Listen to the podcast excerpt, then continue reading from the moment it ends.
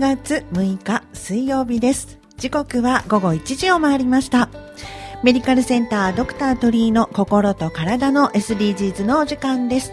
横浜市金沢区鳥居泌尿器科内科院長の鳥居慎一郎先生と世界を旅するマルチタレントのアリンコさんとお届けします。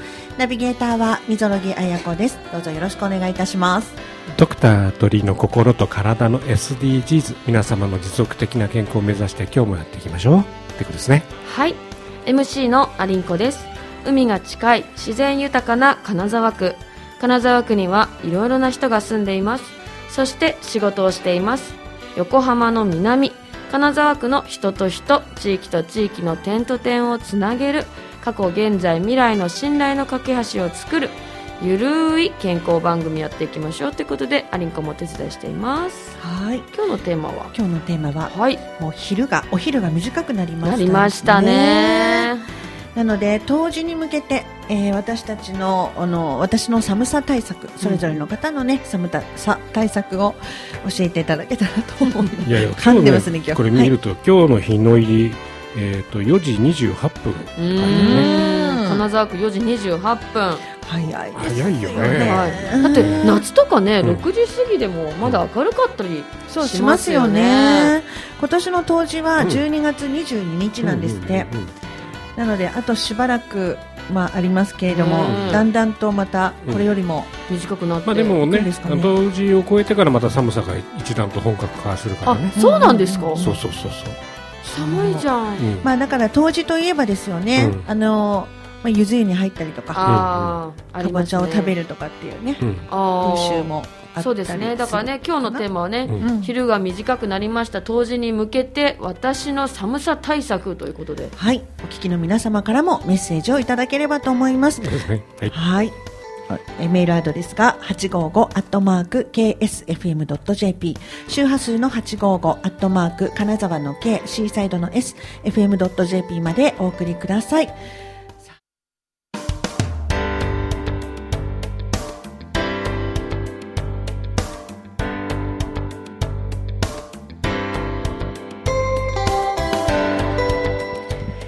刻は1時7分になりました。メディカルセンタードクター鳥居の心と体の SDGs ナビゲーターは溝呂木彩子です。横浜市金沢区鳥居泌尿器科内科の鳥居慎一郎院長先生と世界を旅するマルチタレントのアリンコさんとお届けしています。今日の SDGs のコーナーです。はいはい。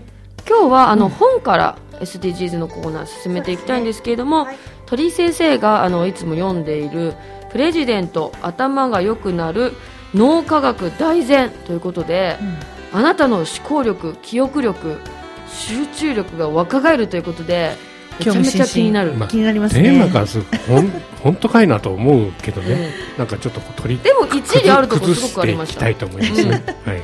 まずそのよろしくお願いします。お願いします。はい。頭がいい人のうん。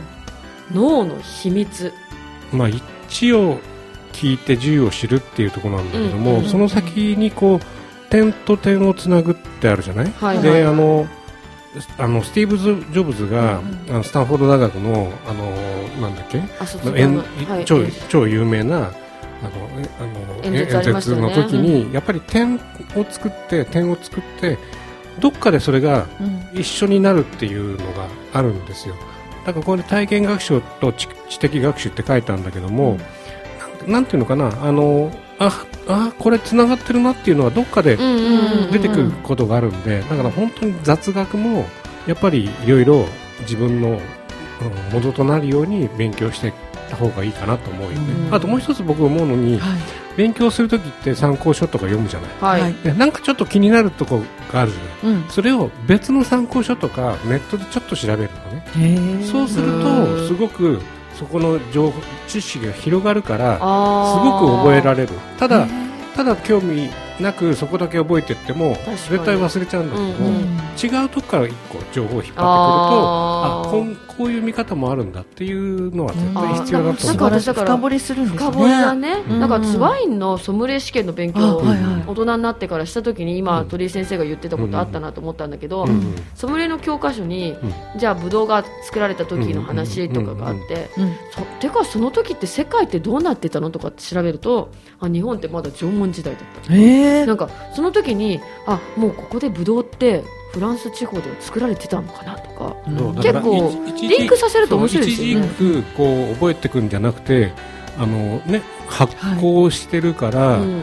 それをお酒はを戦戦士が飲むとうん。ちょっと癒されるからあの戦争にワインが必要だったとかね。なんかいありろいろますよね。あるんだよねっていそううところ。そうそういうことをなんかいろいろ絡めて点と点を線にしていくと、うん。一つの物事でもあやっぱこういう背景でブドウを作られるようになったんだなとかっていうのが面白いですよね。そうですね。んまあ、だあれですよねタレントさんはいるし、はい。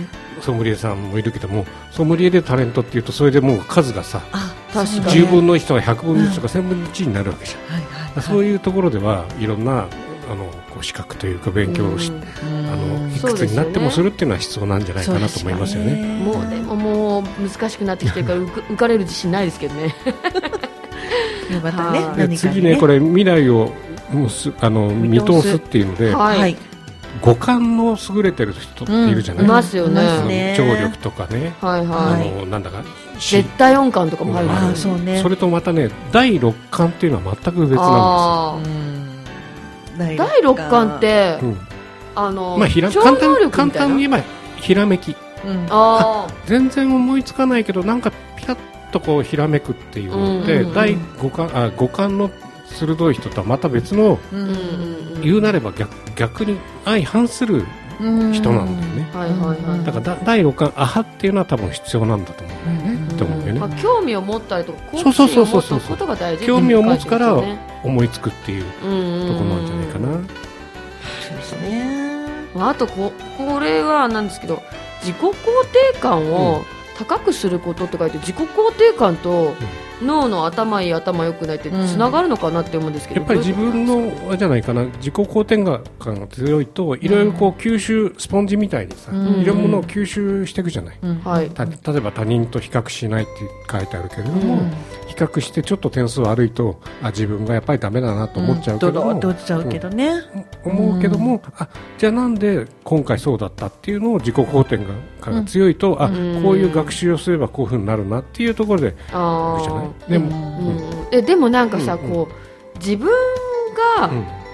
できてないなとか、うん。他人と比較することってうん。どうしてもこう出てきちゃうなっていうのがあるじゃないですか。その時に、うん。なんかこの本に書いてあったのが、うん。うん。そのそれはたまたまその分野において、うん。自分の蓄積がまだ足りなかっただけだから、ななんかこうやれこの後やればいいじゃんっていう風にうん、思うようにするといいって書いてあったけど。この前あれだよね、うん。運運を持ってくる本にも、はいほぼ同じようなこと書いてあったよね。中野信子さんの本ですよね。ちょっはい。と重なりますようね。ん。あーねだまあ、あと他人の幸せを願う。これもね中野さんの本にも出てまししたけど、たね。やっぱり人の幸せを願うと、まあ、幸せ願ってもらえることもあるし、うんそういった時にやっぱ応援してもらえるっていうのが自分のやる気につながるから、うん。そこでまた成長できるっていうのがあるとか。そうですまあ、これねあのあと SNS とか不要な情報をカカットするっていうのは必要で、うん。あんまりね気に SNS とか気にし始めるとなかなか難しいところで。いやー今もう結構大変なんじゃないですか、うん。SNS なんかマウントとかあるじゃないですか、ああそうなんだ。なんか結構なんかこう私ぐらいの年齢とか20代30代とかは、はい。もう私より若いうん。結構 SNS の中の世界で生きちゃってるから、あーいかに自分の周りをきらびやかに見せるかで大変ねそ大れもね。っ変なことになっているみたいな、ていうとなおさら人と比較しちゃいますもそうんね。そうそう。そうすると自己肯定感が低くなだからるんですよね本当にあのポコチャあたりでもはい真面目にお金を稼いでるうん。主も結構みんな上に行くほどや 病んでるみたいですね。なるほどね。はい、だから TikTok とかでも、うん。結構、まあ、私もやってますけども、うんうん。上の方に行けば行くほどなんかこうもうそんなにうん。稼いでるっていうか ギフトももらってるし、うん。フォロワーもいるのに何が物足りないんですかっていう。うーんなんかこうこうね切ない気持ちになったりとか人の悪口を言っちゃう配信しちゃったりとかうん。なんか難しいよね。だからなんかそういう不不必要な情報をカットするのってどまあうしたらいいんですか、ね？思いっきりもいるんでしょうけどね。うん。思いっきりね。ね、だってそうねずっとそうやってる場合はね。まあね。まあでもでも一旦こうん。う少し下がってみるっていうのは多分うん。必要なんじゃないかなと必思いますようんね。要ですよね。なんか子育てのママとかの世代とかも結局、なんて言うんでしょうそういうのばっかり見てるとうちの子はどうっていうふうに落ちてっちゃったりとか、まあ、自分もとかってなったりね、うんまあ、いろんなことうんの分野に、うちの子だけそうそうそうい何なのってなっちゃったりまあ、いろんな分野に絡むんだろうなって、このうん。今この SNS とかあいろんな情報っていうのはねあるのかなっていう、で次がね、あのまあ、はい。左脳が言語、右脳が映像って書いてある、はいはい。でまあ、勉強ってどうしても左脳でさ言語の方を使いたくなるじゃない、うん。それをあえて右脳映像の方でイメージをやりながら記憶あの学習して覚えていくっていうのは多分必要だと思うんですよね。これ鳥先生どうやって使うんですか？そうそあのね、新聞パッて見ても、うん。やっぱりカシャって目で見てえ映像でまず見るじゃない。全体をパッパッとと見ると、うん。あこの記事面白そうだとかさこの見出し面白そうだっていうとこから読み始めるじゃない、うんうんうん。そこまでは一緒ですね。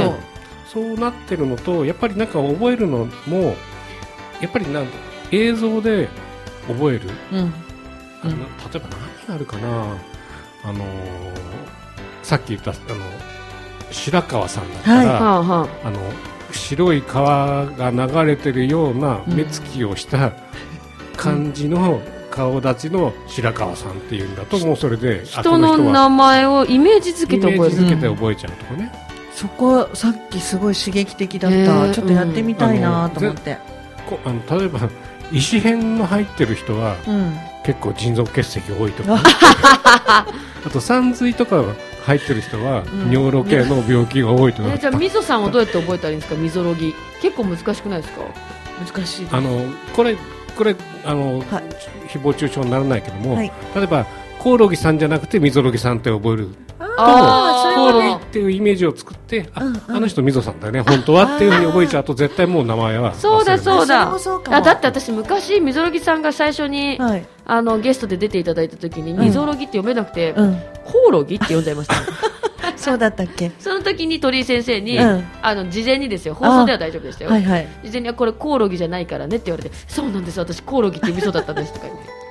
まさにそれでもうまさにそれでも。もう絶対忘れない。忘れない。忘れないええ面白いね。かといってこれね脳の忘れることが必要だって書いてある。んですよ忘却機ぼ能、うん。あのね。睡眠の必要性ということがね、試験の前ははい。もう絶対6時間寝た、私寝たら忘れそうでそうそうそうそう。ダメなんですよ。怖いんですよ。まず情報バーっと入れるじゃない、うん。そうしてあのコンピューターの再起動みたいに一回再起動ボタンを押す寝ちゃうの、んそうすると寝てる間に入ってきた情報が一番いいしまわれてるところに入ってくれるから寝て起きた時の引き出しやすさが簡単になってくる、なんかさそういうの教えてあげたいでもね。うん英単語とかすごい膨大な量覚えるじゃないですか。だからもうショックすぎて20個やって次の日に覚えて寝て起きてなんか15個ぐらい忘れた時のこの悲しさよよみたいな、なんかね。でも5つ覚えてるわけじゃん、うん。そうすると今度15個忘れたらこう三角印をつけておくわけ、はい。うんそうそう次の日もそれを覚える。そうすると三角印が減っていくじゃん。うん。それと新しいのも増えていくじゃんそうそう。1日20やる20覚えると、365日でいくつだ、ね、20だから。七700もっとか。三300はいやもっとだよ。3000いや6000か、そうですね。6000あそっかそっかそっか。一日そんだからな、まあ、それだからが5000、6000覚えればいいわけじゃん？うだからそうやってあの日割りにして1年間やれば英単語はへいけるかなっていう。んなるほどね。ただ寝てもそれが定着につながるっていうことなんですかね。そうだから寝ると忘れるんじゃなくて、ん。寝るといいところに記憶が、あの収まるんまってるっていう考え方じゃないですかね。えあとそのさ次のうん。脳の若返りトレーニング。うんうん。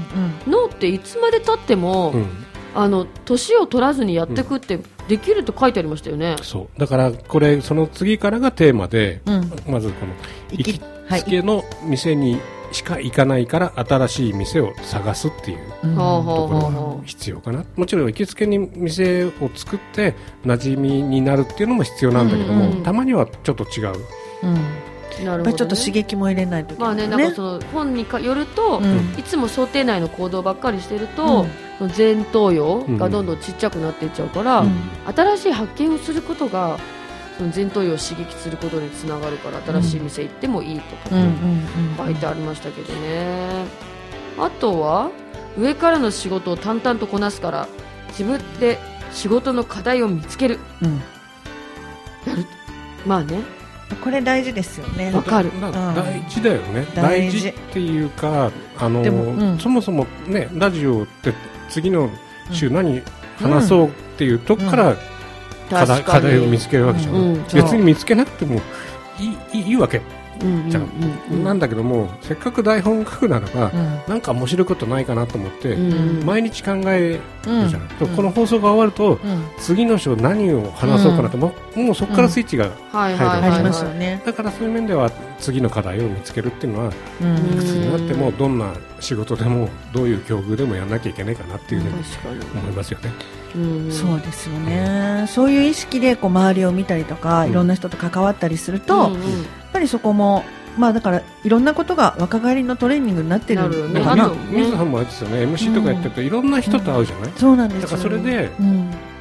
こういう人はこうなんだよねっていうところがうん。いろいろこう分かってくるとかすごく逆にためになると思うんだよね。そうなんですよね。すごくそれはそう思います話ね話って嘘つけないじゃない、うん。と特に生放送だとだからそそれは逆にすごくと特権というかうん面白いいい仕事してるよなと思これ自体がもうボケ防止になってるみたいな感じ そうそう。常にね。そう。きっとそうなんだ。ですかね。ね。そしてあとメディアを信じるからメディアを疑う。おー。えなんかこれって普通に信じることと疑うこと両方あるけどうん。こうやって鳥居先生どうやっやってぱり、あのーどこからの発信なのかっていうので、あのー片方だけの意見じゃなくて、まあ、両方の意見を聞かなきゃいけないじゃない、うん。でメディアもやっぱりラジオもあるしテレビもあるし YouTube もあるし、まあ、いろいろはい。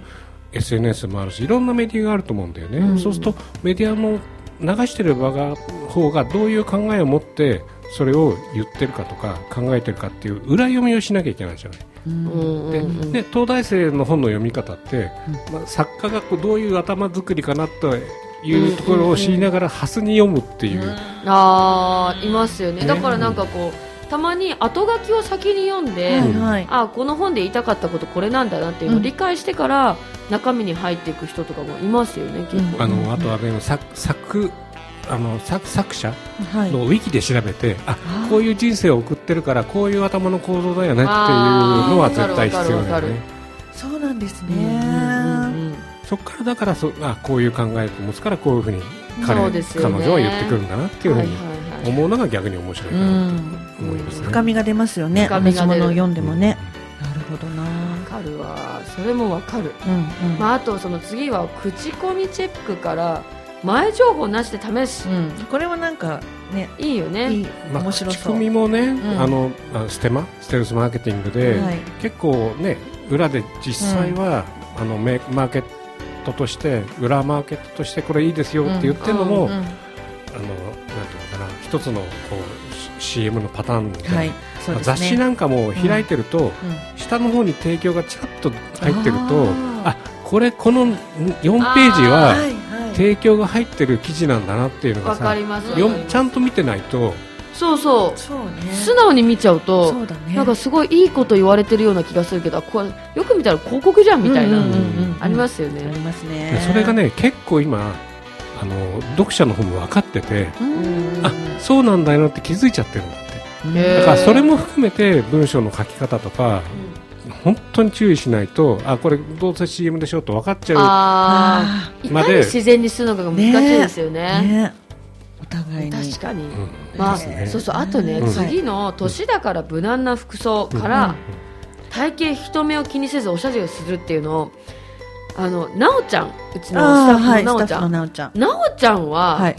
あのすごいいつでもミニスカートだったりとかそうね。結構ちょっとお腹出してたりとかねすごいなって思うんだけど、うんうん。先生もやります？今日ね僕あのこれウェアねゴルフウェアなんだけど、はいレディースレディースなんだよね。ええどうしてもレディースの方が可愛かったんで XL 一番でかいのもらって着そうなんだ、うんてるっていう感じ、ね、でもそういうトライっていいじゃないですか。そういいですよね。だからその奈緒ちゃんとか鳥居先生とか見てると、うん。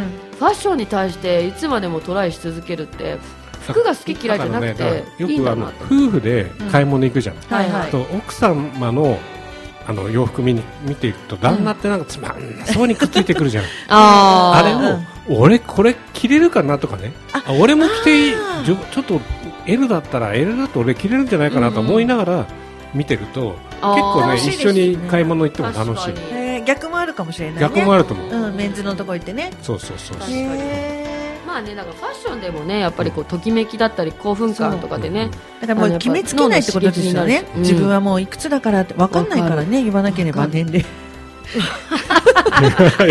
そうまあね。そうじゃない。まあですか。ねわかんない、はい。でね。気にせずね。ではい。えー、と脳の若返りのまとめで、まうん。点と点を結ぶっていうんで、うん。えー常に、えー常に勉強ということなんですけどもちょっと早いんだけど次のね曲が「ジュジュの異邦人」なんですよ、はい。はい。で異邦人って知ってる？知ってる。うん。なんかね。曲は知ってると思うけどもカミュが1963年に出した本なんですね。あそうなんですか？それを1979年に、えー、と久保田早紀さんが自分で作詞作曲してる、本が最初なんだ、えーでカミュって言えば一番有名なのがペストなんですよペストっていう本が有名でペストであの人口の3分の1か3分の2が死んだっていう、はいはいはい。病名、19うんあー。1969年なのね。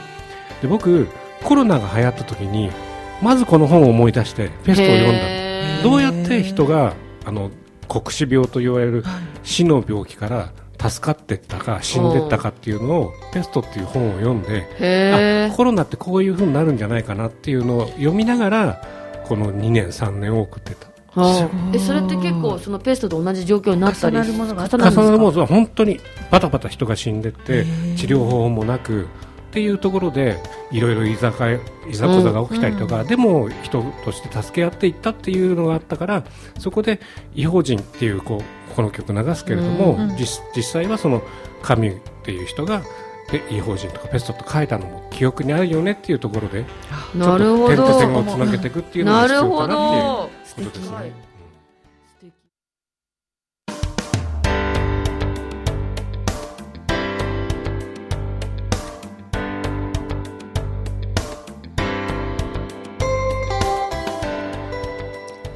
時刻は1時32分になりました。お送りしている番組はメディカルセンタードクタートリーの心と体の SDGs です。ナビゲーターは溝呂木彩子です。ここから、えーお二人にいろいろお話を聞かせていただきます。お願いいたします。はいがあ、はいお便りがお届いたのかな？はいはい。あ、お便り読ませていただきます。ラジオネーム高尾さん、ありがとうございます。いつも楽しく聞かせていただいています。最近は車での渋滞中や入浴中によく落語を聞いています。落語は耳で聞いて、えー情景を頭の中で想像することで物語を完成させていくものだと思います。ちょっとしたことでも頭の体験、体操になるのではないかなと思っています。ということですね。いやいいことうんいいこと言うねってのは失礼なんだけども、やっぱり今の言語から映像を作っていくっていう能力ってさ誰にもあるわけじゃない？うんうんだから逆にこういうので映像を作っていこうっていうラジオを聞いて自分のなりの映像を作っていこうっていうのってすごく発展系のある頭のに使い方で、うんそうですうんね。嬉しい。ねありがとうございありがとうますございます。えー、そうそう。そしてこの週末なんですけれどもね、うん私ちょっとあのお伝えしたいなというものがありまして、12月9日10日、金沢区エキスポというのがね、あります。私たちの局で開催するイベントになるんですけれども、あの、企業ブースなども、あの、あるんですね。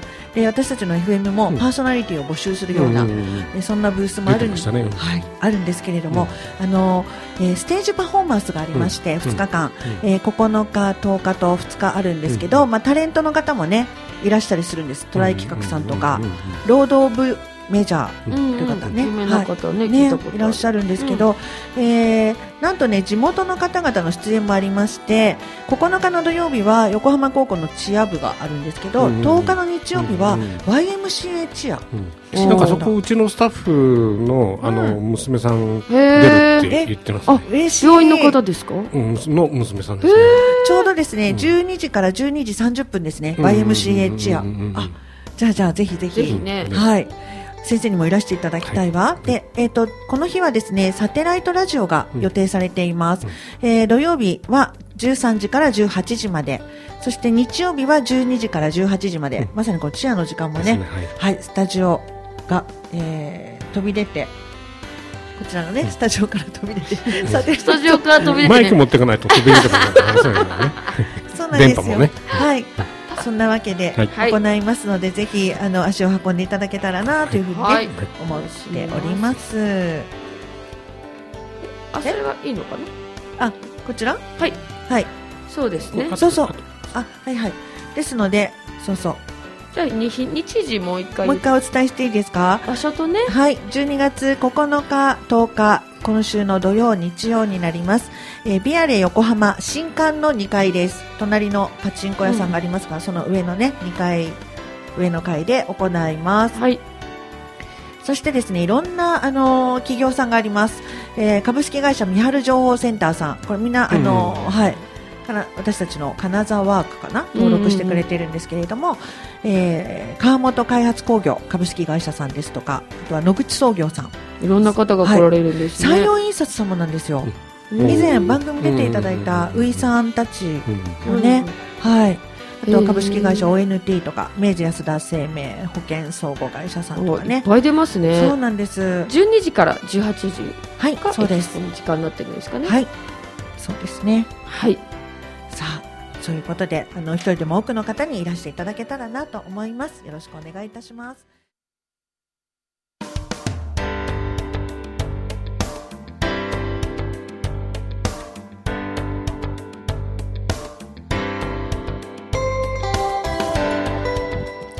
時刻は1時39分を回りました。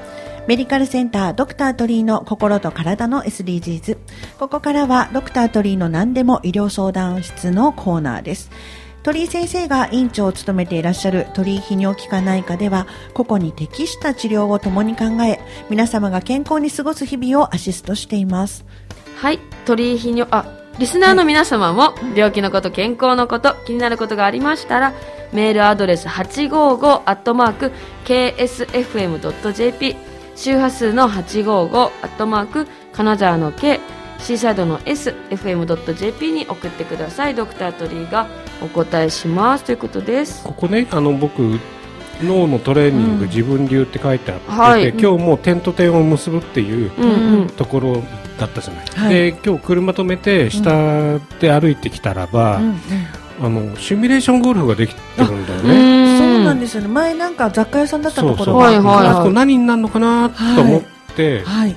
入ってて、ご自由にご見学をって入ったらとりあえず自由に入ってって うん。そしたら3人いてスタッフさんとうん。社長さん名取さんとかな、うん。社長さんともう一人打ってる打ってる人間がいてうん。はい。マチゴルっていうマチゴルでインドアゴルフを始めてみませんおかー12月2日プレーオープンだからわもうじゃあほや4ほやだ日前にオープン。そう、うん。結構ねうん。何打席やったか記憶ないけど、まあ、数打席はあそう。あってはい。で結構ね金額的にも結構無料体験があったりね。練習入会金ゼロとか書いてあるね、えー。レンタルクラブグローブシューズゼロって書いてある、えー。で、ま、さ早朝会員とかデイ会員ナイト会員いつでも毎日いつでもうん。ほぼ1時間練習できるプランで月額1万3900円。えー。毎日？毎日？毎日行ってだから1万4000円を、えー、とあ30で割るとうん。毎日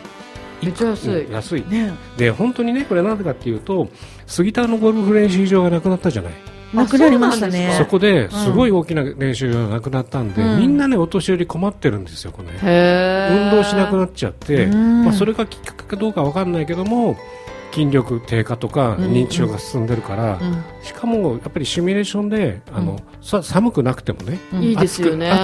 暑い時でも寒い時でも練習できるっていう天のが候に左右されない。研究校に左右されないって、あ天候に左右されないっていうところではちょうどいいところに、これいいもん作ったねや本当。うんって言ってたんですよ。うん。でマチゴルでそうしたらそのさっき言ってたっていう男子が、はい。なんだっけあのウォッシュプラザの梶田君。梶田君。はい。が打っててだからやっぱり人と人って縁があってつながってるんだなってうん。思いましたね。ね。ね、先ほどあの、うなおちゃんスタッフのうん。なおちゃんがシミュレーションしてきたみたいなんですけど、うん。はいで結構細かく出ますよこれ。ヘッドスピードから、右に左にどっちにとかどのフェースに当たったとか、うん。すごい。ちゃんとしてるとか言って。へえでもこういうの身近なところにあるとすごく便利ですよね。これもね本当にいいと思いますよ。うんまあね、なんか打ちっぱなしの良さもありますけどこういうインドアのうん。正確に見ながら打てるのも楽しいですよう。ん。ちょっとトライしなきゃ。トライ、ね。でこの値段だったら本当にねはい。ちょっとこうみんなで行ってしたいですよね。体験してみるのいいんじゃなねないかなんとかゲストにも出ていただきたいですね。そうですねゲストもいいですね。あそうですね、えー今この無料体験はマンツーマンレッスン30分プラス練習20分っていうのえと、うん。え2つ目プランがあって今のが1つ。2つ目のプランは練習55分、えーこちらでもいいし、うん。えー1、2を組み合わせてもいいみたいですよ。無料体験うんまずはおすすめですね。ただ。はいただ。へということでございえます。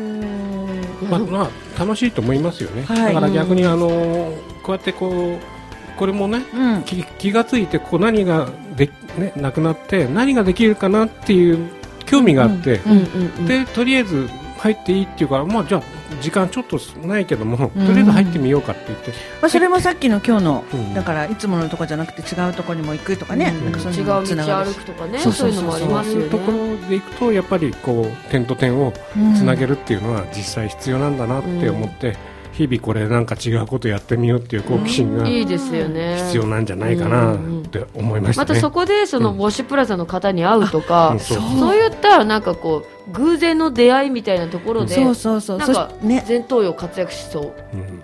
誰だっけっていうその。名前の覚え方、ね、名前の覚え方が、うん。それ言え言える？いやいやいや。え？あだから、まあ、言う言うけど、うんね、聞きたいですもう一回。あのなんだっけウォッシュプラザの、うん。かなん何君だっけって言った時に梶田君梶田君ウォッシュプラザがなんか不運に大火事になったようなイメージをうん。右脳につけちゃう、うんウォッシュなのにみたいな。ウォッシュなそうだね。そうするとあ、うん。梶田君絶対覚えるじゃん、うん。ウォッシュプラザの梶田君そうの声で覚える。っていうことになるわけそうですね。そこもね今まあね面白かった刺激だ先生本当にあの日々いろんな人に出会ってるからうん名前どうやって覚えてんだろうなって思ってたんですけどまああのね。なかなか人の名前が覚えにくいのはうん。事実ですけれどもね、うん。でもその映像と一緒に連動させるっていうのがすごい今いいですね、うん。日やってみようって思いましあのラジオたもやっぱり映像を作りながら聞いてくれるリスナーがいるっていうことでね、うんうん。こう映像をこう語れるような喋り方をまた今後考えていかなきゃいけないなと思いますよね。はい。そうですね、勉強していきたいと思います。さあ、それではここであのお便りがいただい届いていたんですけれども、先生、あのーいつも楽しく聞かせていただいていますということで、血圧が少し高い方、高尾さんね、はい、高い方なんですけど、減塩、減塩と言われて味気のない食生活をね、余儀なくされる日々を送っています。で、先生に伺いたいのは、生成塩と天然塩の成分の違いとか、ミネラルの必要性などについて教えていただけたらなということと減塩による体のデメリット？ということも教えていただけたらということなんですやっがぱりあの、はい。体の中には塩は必要なんだよね。うん。ミネラル。ミネラル、うん。だから必要なんだけども、まああのーカリウムを入れてナトリウムを出しちゃうっていうのがあるんで、はいはいおっしゃってましただから、ねあの天然ジュースとか果物をはい。取りながら減塩の代わりにするっていう手もあるわけで、うん。確かにね塩分が減ってくると味気ないのは事実で、うんうん。だったら逆に量少なければいいよね。だから僕,、僕あの減塩のスープスープとかは味噌汁あるじゃない、はい。だったら量少なくしてあのなんていうの？入れるお湯の量を少なくして濃いめに作っちゃってそれを飲めばいいよねっていう。やっぱ発想の転確かに。換量は入んないわけじゃん？そうですね、はああすごくあの勉強になりますし参考になると思うんですけど、うん。ぜひねこの先生のうん。今こうやって教えてもいただいたけれども、24時間の AI チャットボそうなんですよ。ックスあるんですよね。そちらもねあのご活用いただけたらなって思うのでご案内してもいいでしょうかね。はい。はい。鳥居泌尿器科内科の LINE 公式アカウントがあります、えーぜひそこからもですね、あのーご質問を入れていただくと24時間 AI チャットポットが答えてくれるということですのでぜひねご活用いただけたらと思いますね。まあね、こうやってねお便りいただくのもすごく助かるんですけれど本当そしてやっぱり先生の一言があるととても安心感もありますしありますよね。ね。はい。ぜひぜひよろしくお願いいたしね、ます。使っていただけたらと思います、はい鳥居泌尿器科内科の年末年始のお休み、ねはいご案内しましょう。はい。12月30日土曜日から1月4日の木曜日となっておりますホームページあの LINE 公式アカウントからもご確ご確認いただけます噛みましたね大丈夫です。はい。で鳥居泌尿器科のね内科の LINE 公式アカウント診療時間アクセス電話番号をクリニックの情報などねまあいろいろ症状の病気のことなどね、うん。先ほども言いましたけど、はい。24時間の AI チャットボックスが答えてくれるのでぜひ LINE ホームの公式アカウントから鳥居泌尿器科内科で検索して友達登録していただけると助かります。やっぱり年末年始の診療時間を聞いてみるとか、いや今,、えー。今考えたんだけどさ、はいはい。年末年始でさ僕もあの閉めるじゃんでもここはもう24時間じゃん、うん。空いてだからますもんね。そこで聞いてもらって、うん。どんだけ救急性があるかでこれは救急病院行った方がいいよとか、うん。大丈夫だよっていうのは逆に休んでても聞いてもらうとなんか少しメリットが出てくるかもしれない、ね。そうですよね。かなりメリットありますよね。うん。うん。うん。はい、だからあとはね生活習慣病の方とかね食事のカロリー。食事のカロリー何カぐらいでとかって。答えてくれるんですね。もうもう何でも答えてくれますよ。ねだってあの、まあ、これの似たものというかあれでチャット GPT はいはい。なんかも私よく使うんですけど、うん。マクドナルドのチーズバーガーのカロリーとかって言ってもすごい教えてくれるし、でじゃあバンズでいくらとかパテでいくらとかもっと細かく聞くと掘り下げてくれるんでずっと喋れますよ そうなんですね。喋れちゃう、すごいっていうのね。ね情報収集できますからね。AI チャットボックス便利なんで、でぜひねあのお使いいただいたらこうだったよかったよとかねいろいろなんかまたメッセージいただけたら嬉しいなと思います。今日もありがとうございました。わかりました。うん。はい。それではメディカルセンタードクタートリーの心と体の SDGs 今後も皆様の心と体の持続的健康を考えていきたいと思います。この番組は湘南太陽会鳥居泌尿器科内科の提供でお送りいたしました。鳥居先生ありちゃん今週もありがとうございました。